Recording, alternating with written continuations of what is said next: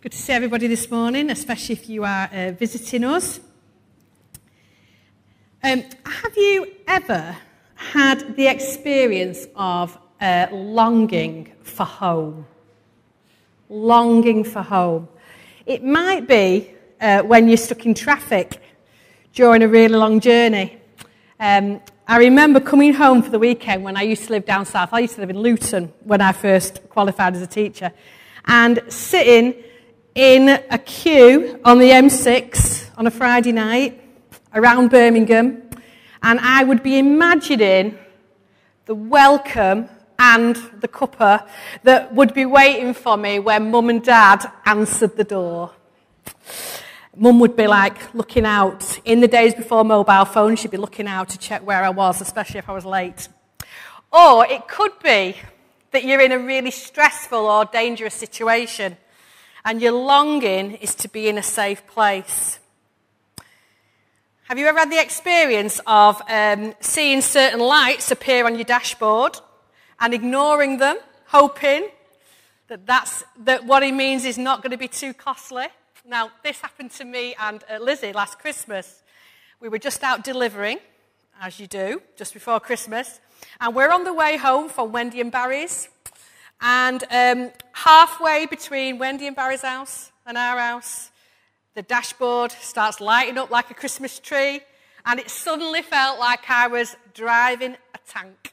No power steering, engine chugging away. Now, thankfully, I managed to get the car home very gingerly. And I remember the sense of relief that I had when I turned into our close, taking a really, really wide turning, hopefully not hitting the neighbour's car, and I saw the lights of home. Home represented safety. It represented security. It also had Simon there who knew more of an idea what was wrong with my car than I did. Home was my sanctuary. And that is part of our ethos that we're going to look at today. Our church being a sanctuary. So just before um, we come and have a look at let's, let's pray.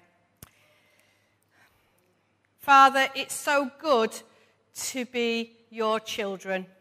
It's so good to be able to call you Father this morning. We praise you for that gift.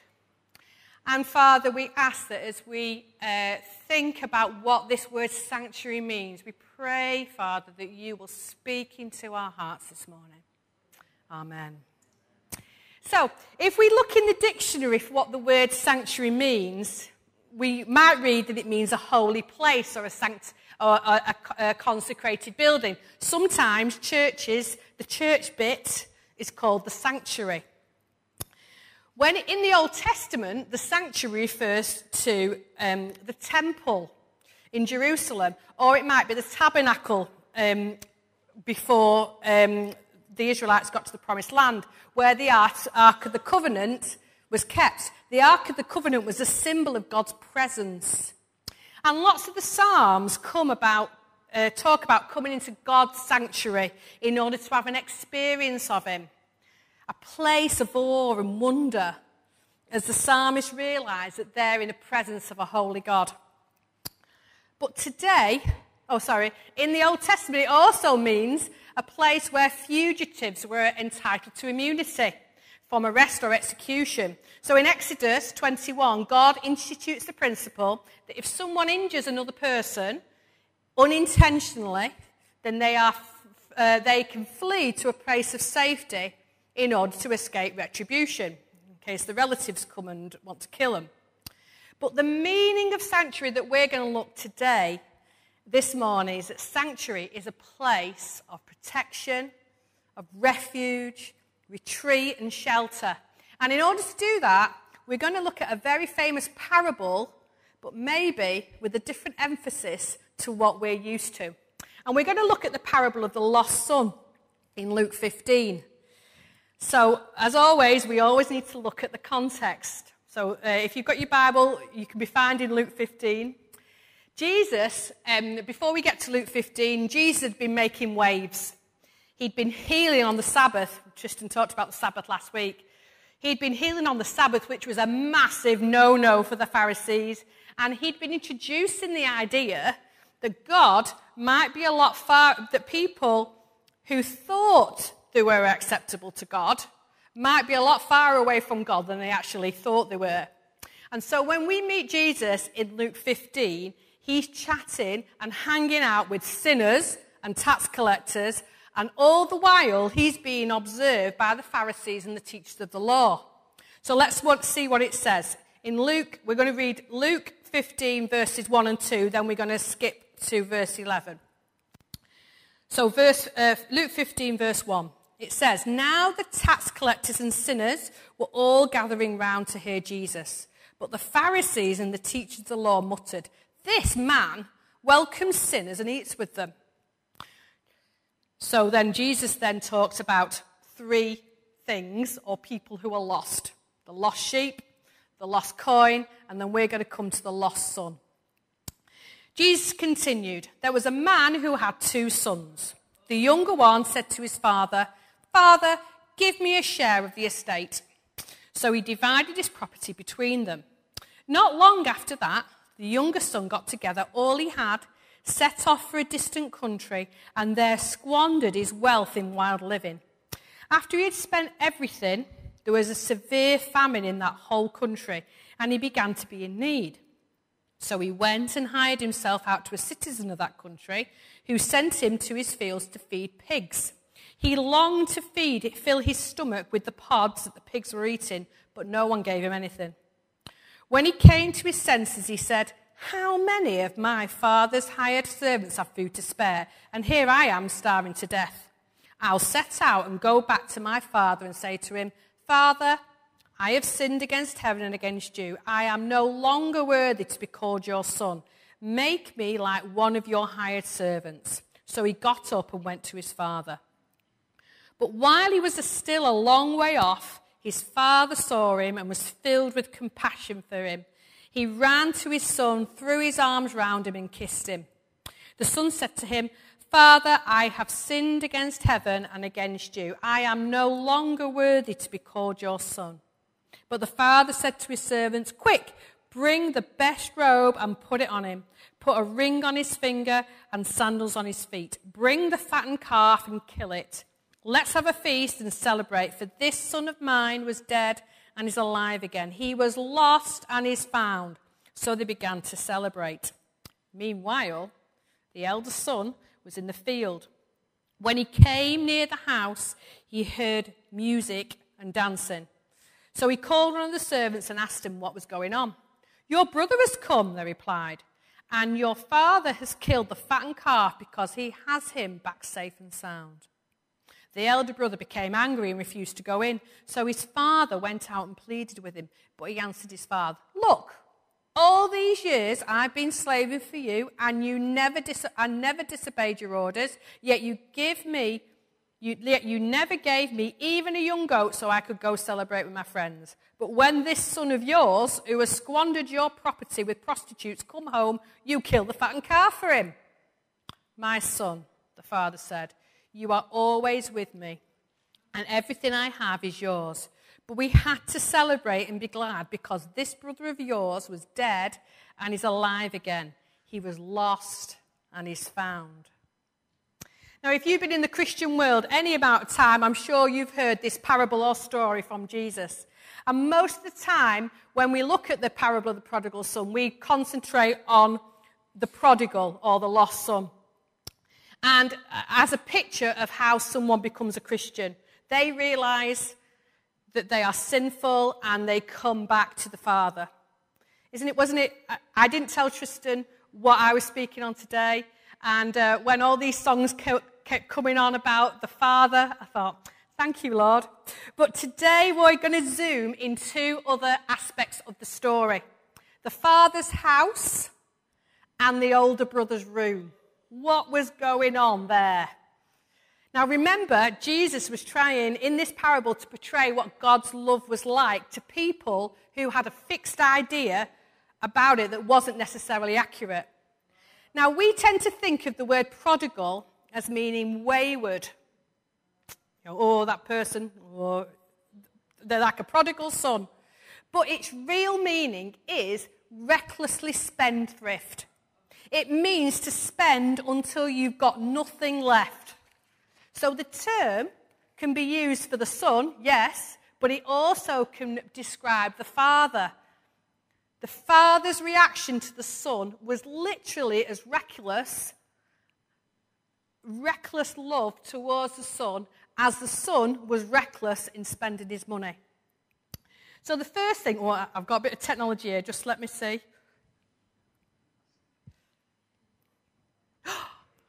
So, we're going to look at what the Father's house um, was like. First of all, the Father's house is a place of freedom. If we look at verse 12, it says, The younger one, younger son, said to his father, Father, give me my share of the estate. So he divided his property between them.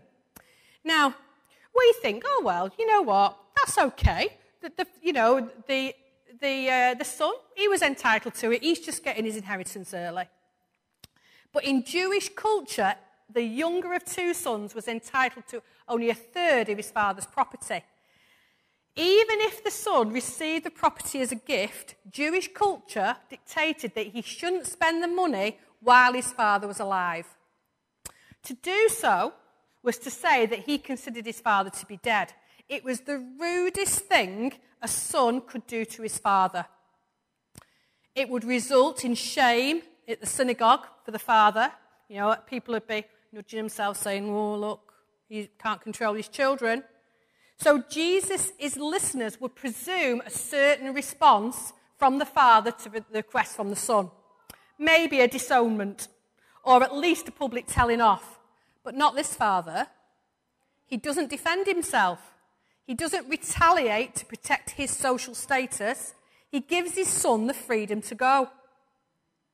His love for his son is stronger than his need for social approval, so he waits for his son to come home, probably praying every day that his son comes home. The father's house is a place of freedom. What a beautiful picture of how God treats us. We have free will.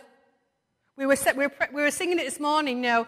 um, uh, we, we, we are free. We're no longer slaves. We are free.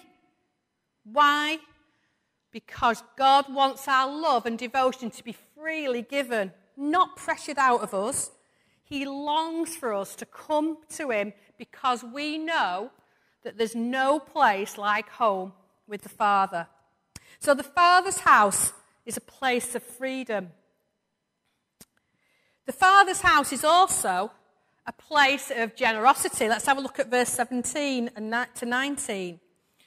When the son came to his senses, he said, How many of my father's hired servants have food to spare? And here I am starving to death. I will set out and go back to my father and say to him, Father, I have sinned against heaven and against you. I am no longer worthy to be called your son. Make me like one of your hired servants. So the father's house is a place of generosity. The son knew that everyone in his father's house was treated with respect. Each person was valued, even a hired servant. But notice that the hired servant weren't just given enough to survive, they had food to spare. The father was generous to his servants. He was a good boss. He was a top employer. Such was his generosity. So the Father's house is a place of freedom, it's a place of generosity. But the Father's house is also a place of welcome and unconditional love. Listen to what verse 20 says. So he got up and went to his father, but while he was still a long way off, his father saw him and was filled with compassion for him. He ran to his son threw his arms around him and kissed him. Now, this verse is another one that we can just easily pass over in our culture when we read it with Western eyes. Jewish hearers to this might have expected several responses from a Jewish father who sees his son walking home splattered with pig dung. A reasonable father might close the door or at least get his son to wash before he comes and gives him a piece of his mind. He might ask him what he's been doing before punishing him. But the father rejects all these seemingly common sense solutions in favour of doing something that would have completely scandalised Jesus' hearers. He didn't wait for him to knock and then be summoned to a side room like a servant by a servant. While he was far off, the father runs to his son, throws his arms round him, and kisses him. Now, as a general rule, distinguished Middle Eastern men did not run. They would never ever pick up their robe and show their legs like a young boy. Never. The father then, as he's running, showing his legs, the father hugs the boy, breaking another rule of social etiquette. Embracing was considered undignified for an old person. But that's what the father did. He was unconcerned about what people might think about him or his reputation. What an unreasonable, reckless, prodigal response. The Father's house is a place of freedom and generosity, welcome and unconditional love. But then the Father's house is also a place of forgiveness and restoration. Let's have a look at verse 22 to 24. But the father said to his servants, remember the, the son has, has tried to get his pre prepared speech out. But the father said to his servants, Quick, bring the best robe and put it on him. Put a ring on his finger and sandals on his feet. Bring the fattened calf and kill it. Let's have a feast and celebrate. This son of mine was dead and is alive again. He was lost and is found. So they began to celebrate. Now, at the point of this, the point of this story now, Jesus' readers might have thought, well, you know what? The Father has done plenty for the Son now. He can stop. To be a servant in his Father's house would be generous enough. But the Father is not content with a welcome.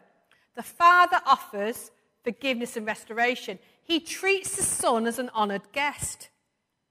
The best robe is put around him, which is, would have been the father's own, robe, uh, uh, own robe, a sign of restored standing with the family.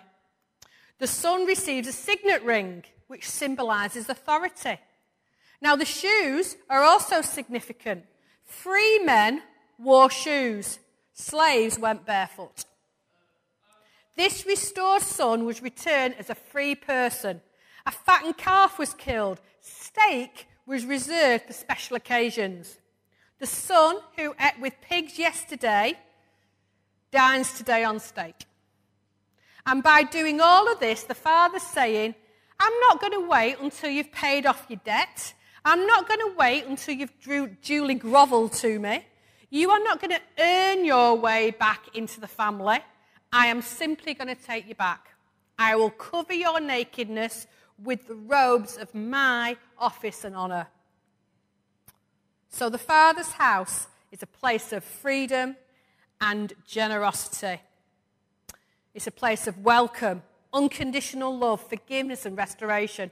What a beautiful picture of how our Heavenly Father treats us. He gives us free will, he is so, so generous to us. He welcomes us into his embrace, forgives us, and restores us. Hallelujah. How awesome he is. Now, at this point, if this was a Hollywood blockbuster, we might expect the credits to roll as Tom Hanks and Matt Damon or whoever walk off into the sunset. And some of Jesus' listeners would be cheering as they clock on to the fact that Jesus is talking about them being lost sons and God being the father in the story. But remember, there's two groups of people listening to Jesus, and the second group weren't cheering. You can imagine them, can't you? Bristling with indignation. How can it be that easy? Surely the son has to obey the law before he can be invited back into his father's house. And to add insult to injury, Jesus continues the story with a massive sting in the tail.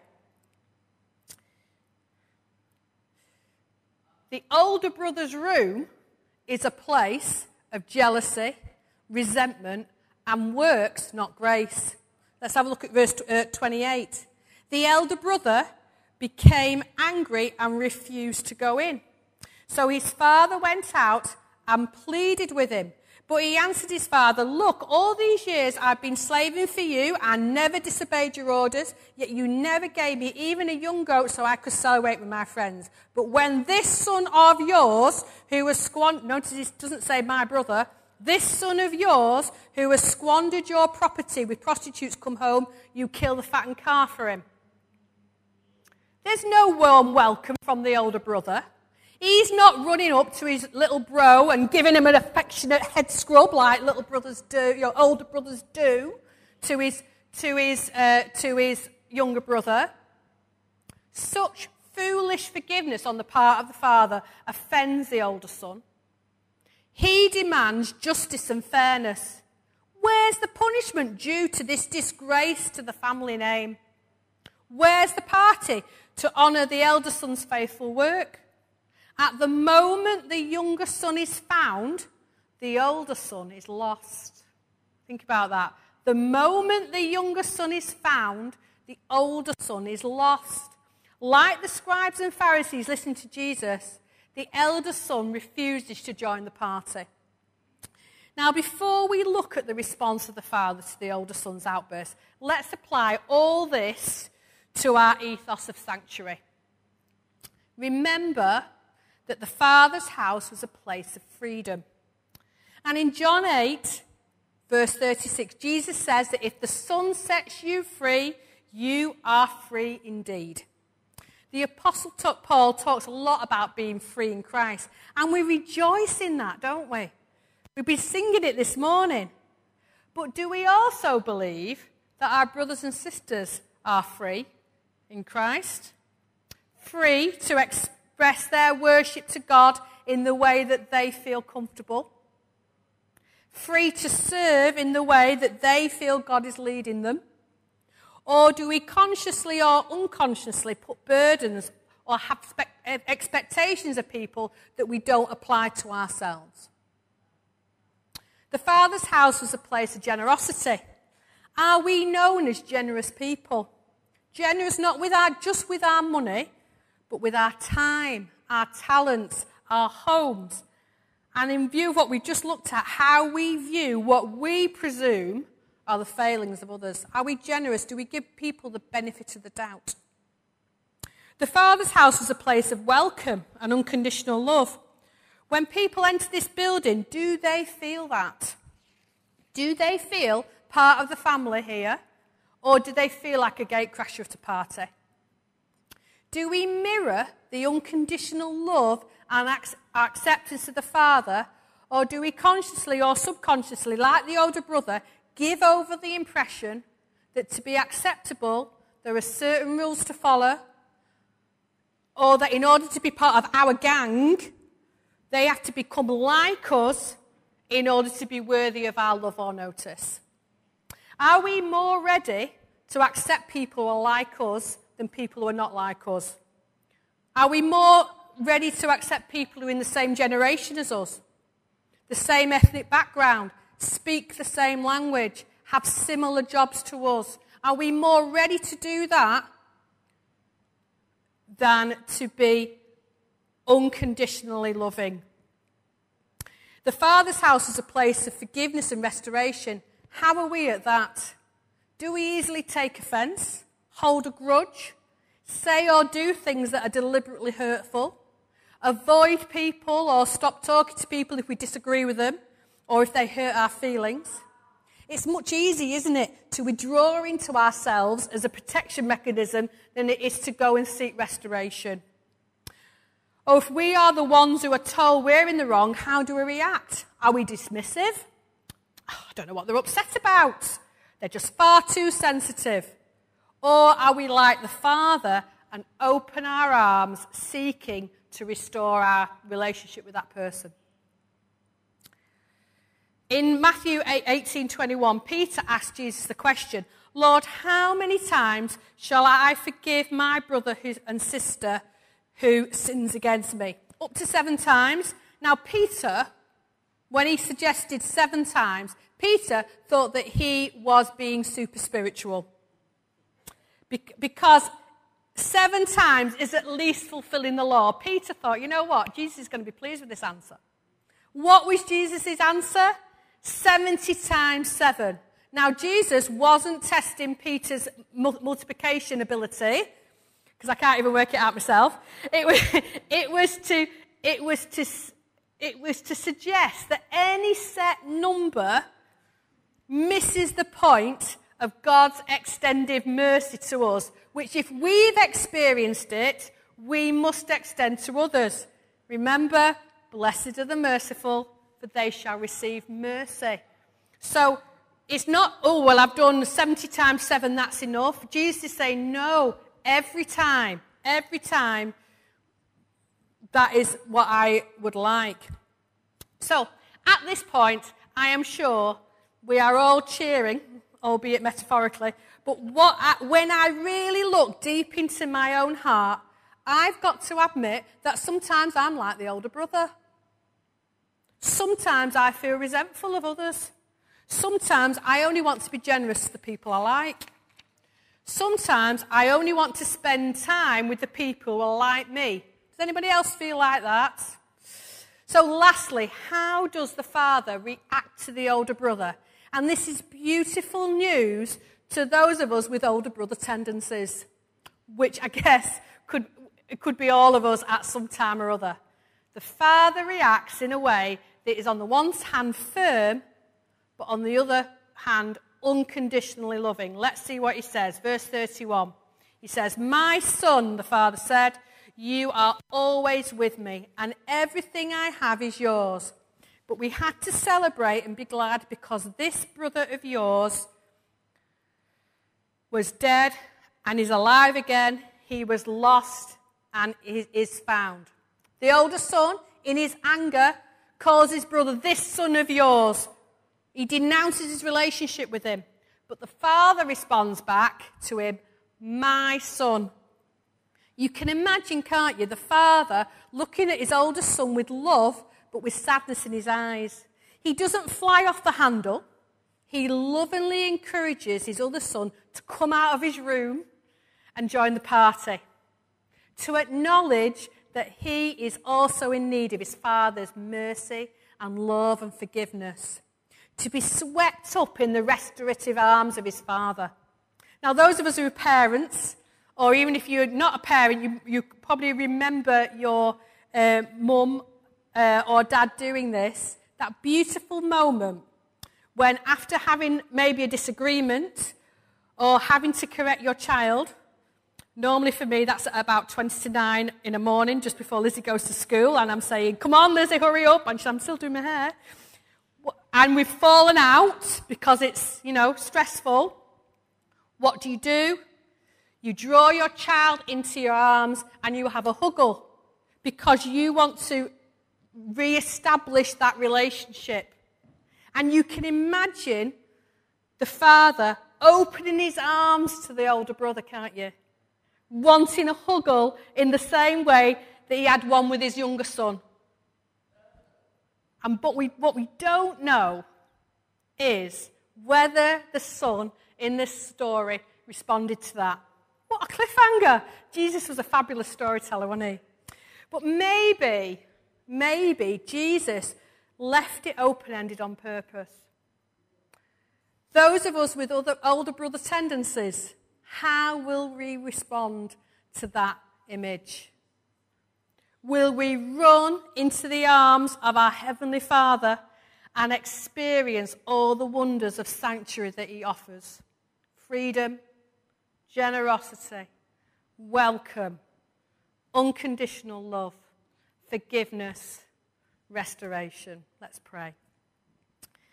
Father, we praise you that you are a God who lavishes your love on us. That you lavish your generosity. You lavish your acceptance. You lavish your unconditional love. Father, you are a wonderful, wonderful God. And we, we ask for forgiveness, Lord, when we have been more like the older brother than the father. When we have um, expected people to meet what we consider our standard instead of treating them like you treat them. Father, we pray that as people of your family at Metro Christian Centre, that we will be a place of sanctuary. A place of sanctuary for people, all sorts of people, including ourselves. Amen.